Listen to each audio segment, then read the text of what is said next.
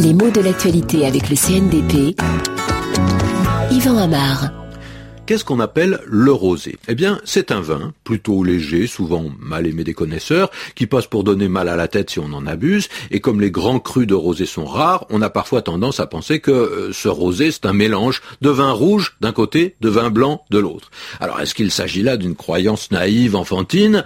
Euh, un peu, mais pas tant que cela, parce qu'il s'en est même fallu d'un cheveu, d'une bulle, pour que ça arrive et que ce canular bébête ne devienne une réalité. En effet, la Commission européenne, d'extrême justesse, a renoncé à son projet de légaliser ce genre de mélange pour arriver à du vin rosé. Le rosé, c'est un vin qui obtient cette couleur à la suite d'une préparation spéciale, une macération assez courte, des grains de raisin noirs, et non pas un coupage de vin différent.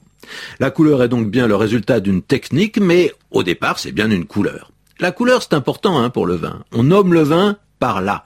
Souvent en oubliant de préciser qu'il s'agit du vin, hein. on dit un verre de rouge, on dit un petit blanc sec, un carafon de rosé. Le rosé qui est donc ce vin de vacances, souvent vin du midi, qui doit son nom à une couleur, mais à une couleur presque dérivée, euh, parce que en effet on ne parle pas d'un verre de rose.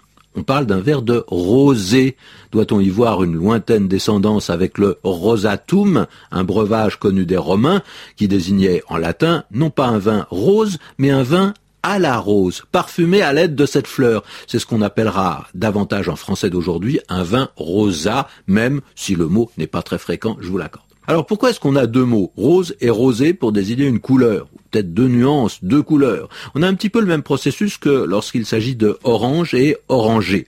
Ce dernier mot ne désigne que la couleur orangée, alors que orange, c'est d'abord le fruit et ensuite par analogie ce qui porte une teinte semblable à celle du fruit, avec une particularité grammaticale qui est associée à ce tandem. Hein. En principe, l'adjectif de couleur orange ne s'accorde pas, il reste invariable en nombre, ne prend pas l'S du pluriel. Alors que l'agrume, bien sûr, le prend. Un kilo d'orange, faut mettre un S à orange. Et l'adjectif orangé, lui, s'accorde très régulièrement. Orange et orange sont-ils synonymes? De même que rose et rosé?